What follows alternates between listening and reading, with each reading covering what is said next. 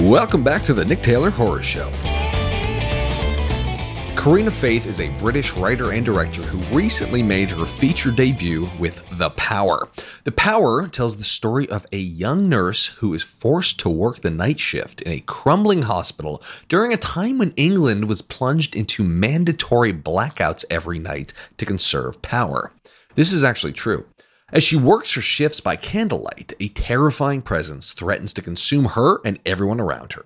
The Power is a very atmospheric and spooky supernatural thriller, and the concept of nightly blackouts in an asylum is extremely effective and very eerie.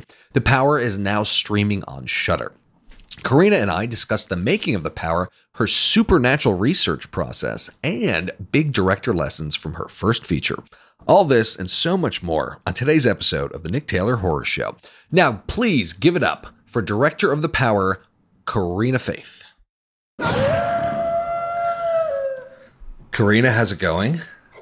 Hi, very well, thank you. Good, great, good. Great to talk. Yeah, it's great to talk to you too. So I'm a I'm a huge supernatural fan. And I'm always curious about the kind of inception of every everybody does a supernatural movie. There's it, their supernatural element has its own kind of rules and mythology, and I'm curious how you arrived at yours. Um, I am probably of all the areas of genre films, ghost stories are my favorite.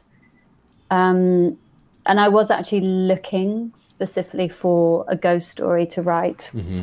I think they're actually really hard to to find the right kind of nub that's strong enough um, and has enough difference to expand on because Mhm. it is such a classic form. Um, but I was, um, I was. It was a long time ago that I started um, writing the project, like a good six years, Mhm. and at the time. Um, there was a huge amount of um, news breaking about hidden institutional scandal in this Oh, wow. country from the 1970s specifically, which is also another era I was really interested in setting something in because a lot of films that I like from that time.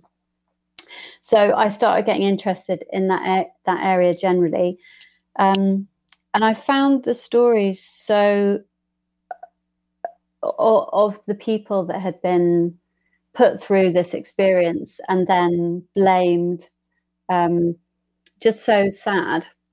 I was uh, i was looking at that area and i, I was so um, just so sad to think about the people who'd been kind of lost in those institutions and the children whose childhood been, had been lost in them.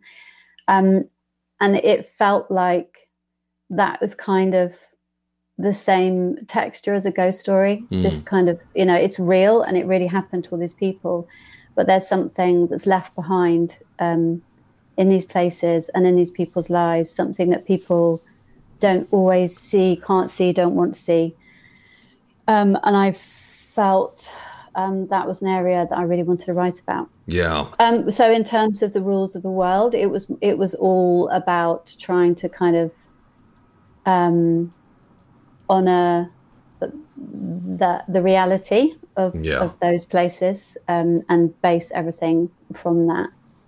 Yeah, I think there's something very chilling about earlier institutions that were, well, the re- they were the really early ones, like in the tw- 20s and early 1900s and before that, where things were just really abominable. But there was that I forgot what it was called. It was that enormous scandal that occurred. I think it was here in New York, where there was a. Uh, um, they just found that the patients were treated basically like barnyard animals. People would walk in. There's very disturbing footage of it, um, where p- the, people would walk in and they would all be on the floors. Nobody would be taking care of them. They'd be living in their own filth. They'd be eating off of the floor. Like it was an abomination. And this wasn't that long ago. This was like in the 70s, I think. Do you know the case I'm talking about? Was that part of? I, I don't, but it, it in some ways it doesn't surprise me because um, looking just reading around that time, um, I think a lot of the big powerful institutions were very similar. But I was Yeah. looking at hospitals in particular, and the power structures. I mean, it was like being in the army. Really, you know, Mm. there was the kind of general and um, I'm going to have a, a, little scene, a moment in the film where the nurses part into two lines for the matron and the chief of the hospital to walk through, and that was taken from a diary of a real nurse at the time. But wow. the level of of power that came down and trickled through um, uh, to whoever was on the bottom, right? Um, I think was uh, was probably the same everywhere in the world. So yeah, I mean, it's a scenario ripe for um, horrendous behavior. Yeah, with so much history in those places and so many just horrific occurrences, I'm mm. surprised that more of those um, more of those institutions are not severely haunted. I think there is one, and again, I keep forgetting the name of these places, but there's a former sanitarium in Connecticut that is completely shuttered, and they have guards outside making sure people don't go in because young kids would go in in the middle of the night, and then they would do like vigils and and they would try to like conjure spirits. And apparently, it's super haunted, and people get injured all the time. And they have to have armed. I don't know if they're armed, but they have they have guards outside making sure people don't go. That's in. interesting. Yeah, yeah, that is that's so interesting. I mean, they are kind of they're such incredible places. Um, we had, we did actually film in a real hospital um, that was built um, kind of late Victorian era, and it was a psychiatric hospital actually. Um, but the I can see why people who want to experience something extreme are drawn to yeah. the real places because that they do have incredibly strong atmospheres, whether you believe in ghosts or not. They they have something so potent and different about them to any other kind of space, and I think you can just feel the layers of history yeah. and the I suppose the suffering really that's happened in those kind of spaces. Yeah, I feel like the mm. energy gets trapped in those spaces. Did yeah, you did you go I on any that. field trips to places that had this kind of history? Um, yeah, we went. We looked at quite a few different places because I had one real, real wish, which was to shoot it in a real um, hospital. Yeah. Being very low budget, we wanted to use whatever we could um, to to lend it scale um, and atmosphere. Mm-hmm. And I felt that we could, I really wanted to try and capture just a tiny little bit of what we're talking about in, in the space, in the filming of it. Um, and we went to a few places, and they I mean, they were all extremely strange and creepy places because they were huge and they were completely empty. Yeah. Um, they don't last for very long here because they get developed fairly quickly into flats. Um, so we were losing them as fast as we were finding them. But we did actually um, end up finding one that had a larger part of it been more recently closed down. Um, and the whole thing was available just before the shoot. And, and, it was actually in East London where the story sat. So that was really nice. Oh, wow. That's great. Yeah. Really great. So could you walk us through the process of getting the movie made? Like, what was it like from the inception of the idea to writing it to finally here you have a finished movie made? What was the production story behind it? Um, the beginning was that I had just had um, a film that was very close to coming together to being made and didn't happen. Okay. Um, so that was a big blow, and I was looking for the next story to kind of latch onto, pick myself up, carry on, push on, and try and make it happen mm-hmm. the second time. Um, and as I said, this this uh, this is what was around me at the time. Um, I was watching quite a lot of films from that era, um, and then I came across an image of a woman holding um, a woman in 70s clothes, but holding a very kind of classic gothic looking oil lamp and working as a telephonist. Um, and I, I, this was from the blackouts in the early 70s, and I didn't actually really know much about them myself. About the blackouts in England? It, yeah, yeah. Um, I knew, I, I, kind of knew it happened, but, and I was actually a tiny baby when it happened, but um, I hadn't really ever looked into it. And the, the marriage of the kind of sexual politics of what was happening then um, which is what's interesting to me about sexual politics of today as well. Um, and that period with this very classic gothic ghostly setting, I was just very excited by all those things. And it was quite a kind of whole concept straight yeah. away that it was quite easy to go, um, it's going to be about this and it's going to look like that. And, and that picture became my kind of um, part of my pitch. Hmm. Um, and the um, the BFI, the British Film Institute, works were kind of in early on the development and funded the whole process in terms of the script writing. Oh wow! Um, yeah. Can you tell us how the British Institute got involved? Uh, so, because I I'd nearly got this film off the ground with them, and it didn't happen. Um, but there, I I kind of uh, had what I would describe as um, a mentor and a champion there who, although that never happened, she held out some belief for me that mm. I would be able to make film. And I cannot emphasize enough how powerful that has been just to have a few people out there who invest a bit of confidence back in you, especially yeah. when it's taken a long time, things haven't happened. Um, that is enough to actually really give you quite a lot of stamina. Um, so she was the one, Lizzie Francke was the one who um, who commissioned the treatment um, with another body, Creative England, at the time.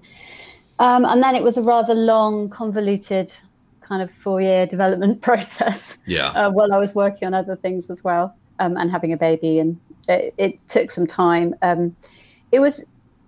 It's very interesting writing in that space because because it is so classic, it's in a way it's quite easy to come up with endless ideas of spooky scenes, oh, yeah. scary scenes, that things that might be a bit cool. Um, but to actually get the ones that are right for your story and to make them feel that they fit in that world and aren't just general, mm-hmm. um, that took a bit of time actually.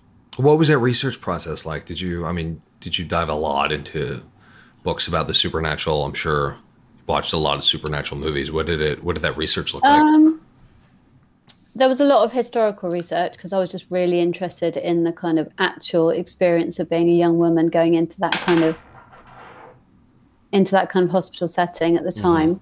Mm-hmm. Um, supernatural wise, I I did I watched stuff as they came, but I think it's kind of a bit in my DNA. Yeah. It, I mean, like I've from as soon as I could read, I was obsessed with fairy tales and and ghost stories and anything that I could get my hands on in that kind of space and gothic fiction and um, I've always loved it.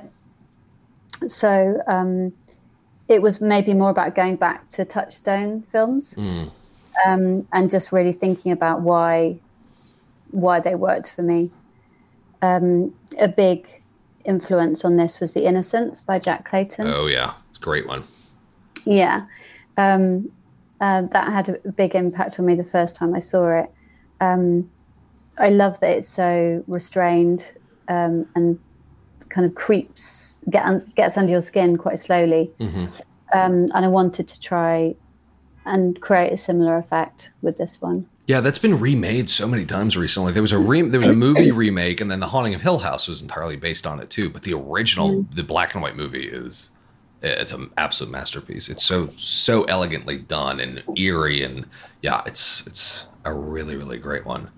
Yeah, it's great because you, um, the the kind of sense of malice is quite ambiguous. Yeah, and you never really know whether there was a kind of it's not really about good or bad or evil.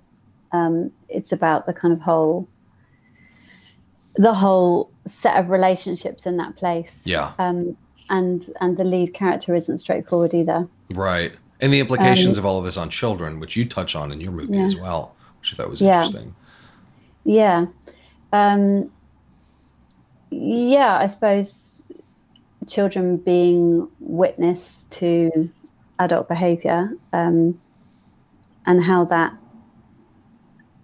the, the idea of, of children being innocent at all in the first place and then and then how what they're seeing affects them mm-hmm. um, i love that in that film because it's very ambiguous um, i mean i think in in our story the the one central child isn't and she is an innocent in yeah. a more straightforward way um, but I I do love that kind of the presence of children in horror films, in in supernatural films, because oh, yeah. um, it just raises the stakes, that, right?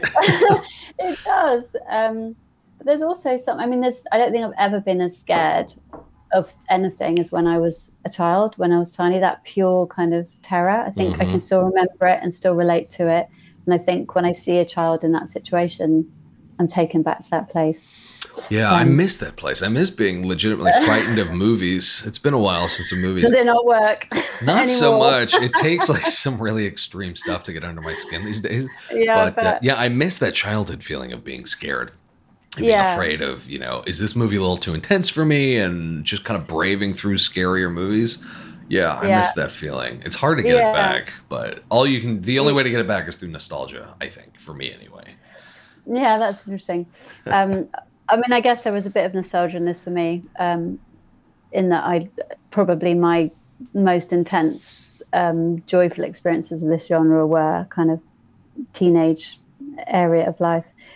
Um, but in our story, it is a story about um, the vulnerability of being young and of being a child, and mm-hmm. you know, being small in a huge place, and how easy it is to get lost. Yeah, there's a really striking. Well, first of all, I think the idea of setting this during a time period when England would, historically speaking, to save power, would put it was it was London, right? Was it just London? No, it was actually UK wide. It was all of the mm. UK. Wow. Yeah, the UK mm. was plunged into darkness every single night. There'd be intentional blackouts to save power. And I mean, my God, what a perfect setting for a horror movie, for a ghost story. But there's mm-hmm. a very striking scene when the main protagonist, a woman, is pushed basically into darkness. And it felt very potently symbolic. Could you tell us a little more about just the overall larger symbols that were at play here in this story? Yeah, um, I think it was a really interesting process making the film because I think there were some layers that emerged when I actually saw what I'd written being shot mm-hmm. um, that I hadn't really quite understood how many layers for me there were. Um, it's it's about a girl who doesn't really have a voice, um, who has a past that she um, has not been allowed to express. Mm-hmm. Um, she's silenced, and I think I wanted it to feel that a lot of the characters in the film, in that kind of the under the huge weight of the pressure of the hierarchy in that place are also dealing with other types of silencing as well. Yeah. So that that was a big theme, um, but it's a, a crazily intense um, one night time frame in which she's kind of plunged into the darkness, like you say, plunged into a dark space where she is forced to confront um, everything that she hasn't said or she hasn't been allowed to said mm-hmm. say. And then uh, it all gets expressed in a very extreme way. Yeah. Um, and i think watching um, the watching the actors and then watching the kind of last scenes as we are filming i realized how kind of literal it was that i'd written something about something quite rageful about women just not speaking. Mm. And it's taken me such a long time to make this film as well. So that there's there's a kind of a sense for me at the end of the whole process that it's been like a kind of a big scream for me as well in a good way. Yeah. Um, but but there's a kind of catharsis to the whole to the whole story and the whole point of it.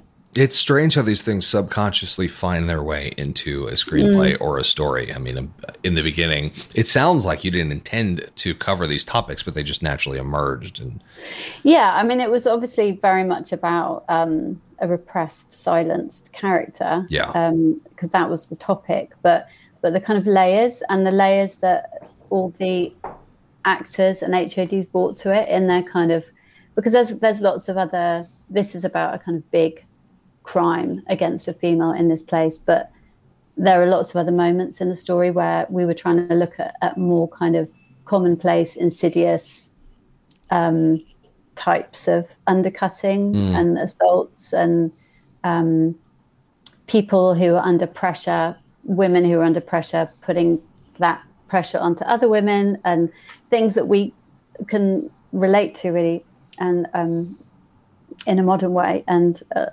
a lot of the women on the crew and, and in the cast were, were were talking about that a lot as we made it. So it kind of crystallized it all for me. Yeah. I think that's one of the amazing things about the supernatural genre is how inexhaustible it is because there's so much room for metaphor. Mm-hmm and um, I mean the idea of being haunted by things. I think it's why it's a genre that is not going anywhere. Unlike you know people claim to be sick of zombies or clowns or found footage or whatever. I don't think supernatural is going anywhere because there's so many different interpretations and there's so many different personal stories. And ultimately, supernatural stories are stories about humans and the human condition. Yeah, so absolutely. Like, uh, and that's why they're so exciting to me because they because it is all from psychology. It's something um, that you don't want to see or that you don't want to remember or um, that's that's part of you but but you can't acknowledge it. Um, or part of your family or part of a building. Um, but it's all completely human and it's and it's all real in a sense. It's just you get to express it in a really poetic kind mm-hmm. of um, visually rich way. Yeah. How did you determine how to depict your ghosts? I'm always curious about that because there people do them differently, and I think if they're like too transparent, it's kind of weird. But it's just it's different. It's like it's people do it kind of differently, and it's a real nuance yeah. to making them feel real, but they don't want to be kind of too cliche looking. But I thought the way that you depicted them was was pretty interesting. How did you arrive at the visual style of the ghosts themselves? Um, that was a challenge actually for all the same reasons you're saying. I'm very um, uh, I, am a bit allergic to things looking too kind of CGI, and it, it, just doesn't have any impact on me emotionally at all. Yeah. Um, so, in a way, it's lucky because we didn't have the budget for anything complicated in that way anyway. but I, I, didn't want to do that. I wanted my definite um, ambition was to do everything in camera. Mm-hmm. Um, and we did do that apart from a tiny little bit of kind of atmospheric ash that's in the story. Um, everything was done in camera. So it was, I kind of treated that like another character in the story in the same way. I mean, you know, she was, she was there, she acted, she had her own storyline. She was real for, for Rose, who plays Val. Um, and what we did do was um, move her from a kind of monstrous place through the early encounters through to a, an almost fully human looking version. Mm-hmm. Um, and that was because I had this idea that well, I didn't I didn't want it to just look like a standard ghost girl anyway right. um, from the beginning. But that was partly that, but also that within the concept, um, I think I was thinking about the way that um, victims in those settings have been demonized mm-hmm. and been the ones to kind of seem like the problem right. and seem like uh, something monstrous about them. And so I was kind of thinking of that as my starting point and then wanted to, to reveal her as who she really was, which was, you know, a young woman and, a, and the actual victim. Interesting. Were there any other supernatural or non supernatural touch film touchstones for you when making this? Yeah, there was um, a very a non supernatural one, which isn't even a horror, but um, I started looking at Robert Altman films um, just because I was looking at lots of films from that period. Yeah. But, um, I got very obsessed, and so did the um, DP and the production designer with Three Women. Oh wow! Um, because it's got such uh, it plays with reflections and mm-hmm. mirrors mm-hmm. a lot and i really wanted to do that um, in this uh, because it's all about identity and i also it, it just it brings interesting depth to an image even if you've got hardly any time to shoot it yeah very little production value I mean, very little um, that you can bring apart from a few a few touches to quite a lot of the sets and shots.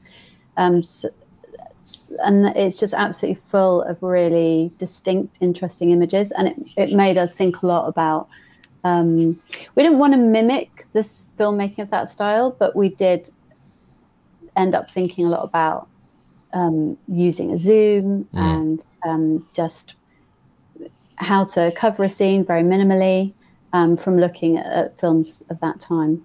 Um, the other one was uh, Images, his other, another early Robert um, Altman film, and Symptoms, which is a British, very strange British horror film. Cool.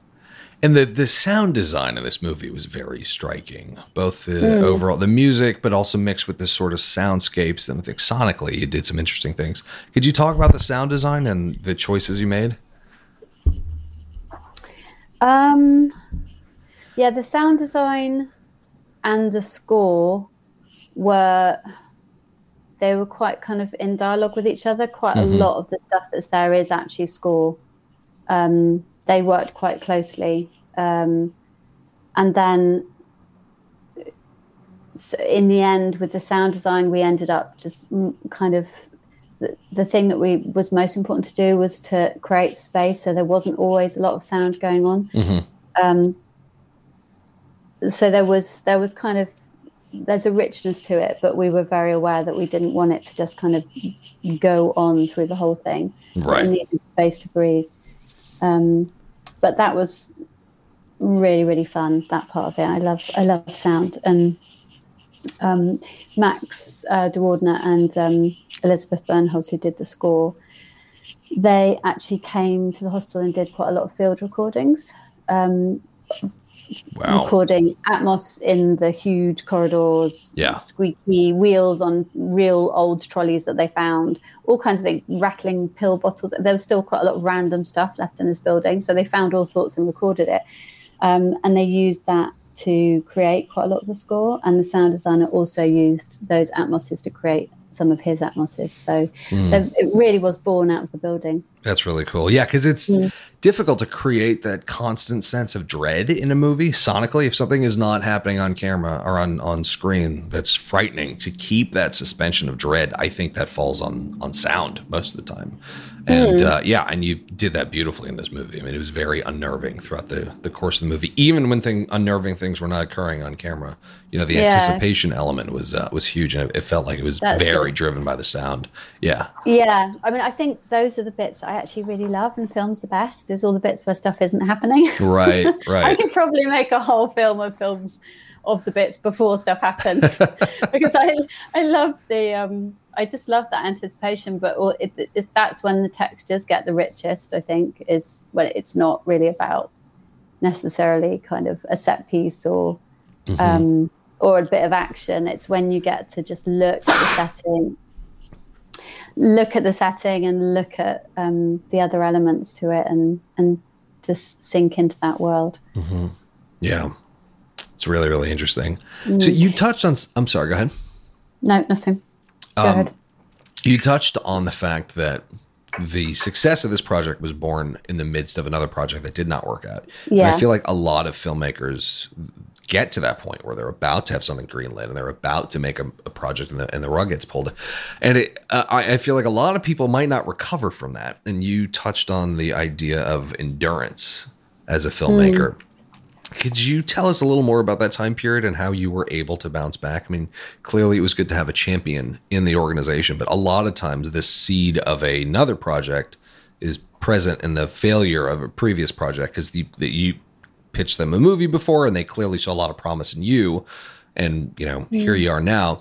But I feel like a lot of people may have given up because even when you do, when you, when you pitch a movie, when you're about to make a movie, it's exhausting. I mean, writing the script and rewriting and taking notes and taking meetings, and it can take years. And then to have the rug pulled out from under you, it can be very disheartening. But that did not sound like it stopped you. Could you tell us a little more about that time period and what got you through it?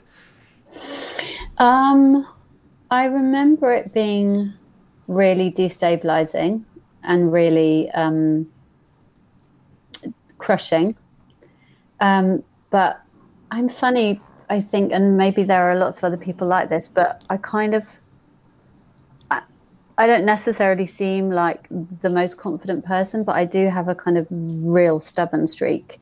Um, just a kind of just bullish nice determination. Need it in this business.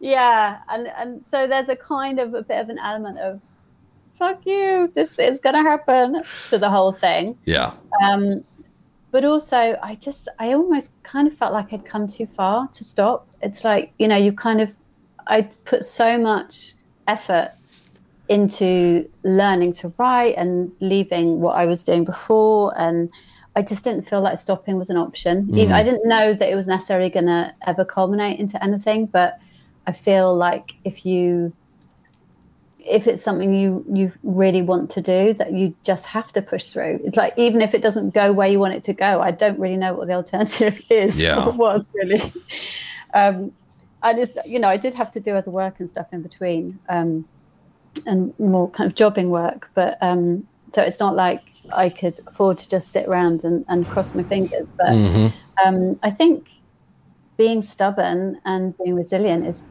pretty massive in the whole process. Yeah. Yeah. Mm-hmm. And like I said, having the sense, even if it hasn't worked out, the sense that some people have believed in you at some point. And I did have shorts that I'd made, and I had a ghost story short that that went down really well here. So I had enough touchstones to go that you know it is crushing, but mm-hmm. you just carry on. Yeah. And it sounds like this represented also a career shift for you because it sounds like you were doing a different kind of work while transitioning into into filmmaking. Was that a difficult transition for you, or was it something you were able to balance? Um, I always have worked in the media, so I was directing documentaries and factual programs for TV here. Um, and then when it was actually having children, I kind of realized that I didn't want to direct anything unless I really, really wanted to direct it. I didn't want to leave them. Yeah. Um, and so I was like, okay, if I'm going to do it, it's going to have to be everything for me. It's going to have to be just what I want to do that I really believe in. Um, and so I kind, and in the meantime, because I, I didn't really want to be away anyway, I taught myself to write. Really, started writing, mm-hmm. um, and and it just went from there slowly. Wow! How did you teach yourself to write? Just started. Hardest part, isn't it? yeah, just did it. Yeah. I've done some short films, um, which is quite a different challenge to writing a feature in, in lots of ways. Um, it turns out, but yeah, just just no kind of particular method or particular book that that unlocked it all for me. Mm-hmm. Um, I kind of would start with this book, then with that book, and try this and try that, and I learned lots of bits and bobs from everything. Mm-hmm. Um, but I think ultimately was uh, watching loads uh, of films, remembering what I love about which films. Yeah. Um, just having your kind of touchstone things that make sense to you, not trying to be a different type of person or filmmaker to who you probably are, mm-hmm. um, and trying to choose subject matter that felt meaningful so that I didn't get bored or give up or get disillusioned. Mm-hmm. You know, something that would help with the resilience. Yeah. I mean, there's nothing will make you more resilient than really caring and really believing in your project. Yeah, exactly. No, and, and with a kind of layer above you a bit, you know, that you mm-hmm. can feel you know, this is not a, a world changing film, but but there is stuff in it that matters to me and that mattered um, to the people that worked on it, and that counts for quite a lot. Yeah.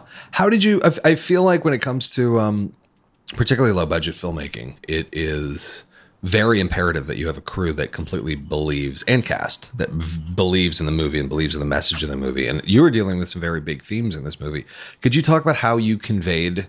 These themes to the cast and crew because I feel like when they know what they're making, when you when you you know, not to use your metaphor, but when you take them out of the dark um, on what the movie is about, and they they understand like this is this movie is about some very important things, they will probably work harder because they will care more. Uh, could you talk about your your communication with your cast and crew in terms of the making of the movie?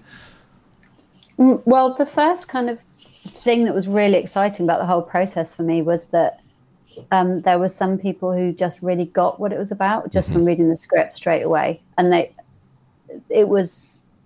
I, I was just so relieved that I had managed to communicate some of the stuff in my head onto the paper into their head, um, and that it people people just got behind um, the the notion, not not necessarily in a political way, mm-hmm. although I, I, noticed that quite a lot of, of the women on the crew were really interested in the kind of some of the more detailed politics in there um, that just feels so widely relevant. That was really motivating. Um, but then I mostly communicated through through pictures. Really, I mean, mm. we had a, a lot of uh, chats, but I had a lot of images um, that were my kind of blueprint for for conversations. Um, and my all my HODs were so um, they were so good at listening and then building from that place mm-hmm. and bringing their own layer to it. But it was just an incredibly unegotistical, generous, exciting, collaborative wow. team and way to work. It was so super fun and creative and I couldn't quite believe. I, I, kind of thought it was just going to be like walking through hellfire, to be honest. The experience, yeah. and I've been on plenty of sets where I thought, you know, this is about dynamics, and this is tough, and it's not. It's hard to actually focus in on the point of what you're doing because mm-hmm. there's so many things flying around, um, power mongering and just dynamics. But um, there just wasn't a jot of that at all. Wow. Everybody was just so interested and so intelligent in the way that they approached it. And the producers did a really fantastic job at kind of putting the right people in front of me. Um, all our HODs were women, um, which wasn't intended, but was a kind of lovely thing to see on mm-hmm. the set. Um, and uh, they'd loved getting into the detail of it really. I suppose that's what we really enjoyed was the detail of how how to build an atmosphere from with every little choice that we made. Right. Um, so we didn't have a huge amount of money but so color became massively important. Like you know there's going to be a wall in the back of the shot it might be the only thing in the back. So what color is it going to be? Yeah. Um, a lot of our money went on on kind of just picking the right things, um, which was a really lovely process, um, and controlling. I, I, I, kind of think color's really exciting in low budget filmmaking because you can't you can't control a lot of your situation. You mm. can't build the perfect set. You can't have the perfect the, the huge lighting rig or every lens you want, um, but you can decide how you're going to present what's there and and paint it in a way that works for you um, and then light it that bit in the way it works for you. Um, so we thought about that a lot. And then um, again, little things that aren't expensive but were just really exciting and fun to do. Um, Holly Smart, the costume designer, we had the idea to to start our lead um, Val in a kind of pristine nurse's uniform, and then we had like 12 different versions of that costume. Mm-hmm. And as you go through the story, it, they get a little bit darker, the shades mm. of the, the uniform, until the end. She's kind of basically blended into the institution, into the walls. Interesting. Um, yeah. So we had a lot of fun just thinking about how, what is it in an image that kind of sends little signals mm-hmm. to you when you watch it? What makes something creepy? Um, and what creates an atmosphere. That was super fun. That's really cool. Mm. And I, Shudder has acquired the movie, right? Yeah. What has it been like working with Shudder? Um, well, it's the beginning of the journey, um, but it's been great so far. Yeah, I mean, I, I think there's some really exciting stuff happening with Shudder. Oh yeah. I think, like you know, some of the stuff that they're behind is is the stuff I would seek out and watch. I'm not a kind of um, general horror fan. It's quite specific what I love. Mm-hmm. Um, and the the last few things that I've really liked have been on Shudder. So yeah, they're putting out yeah. so much great stuff, and they're resurfacing yeah. a ton of old great stuff. They're doing a bunch of silent films, a bunch of hard to find giallo films. They're yeah. doing a lot of Indonesian horror. is amazing. There are all these yeah. great movies coming out of Indonesia. A lot of ghost movies, actually, too. And they yeah, are, yeah. Well, one that, is more yeah. fantastic than the next.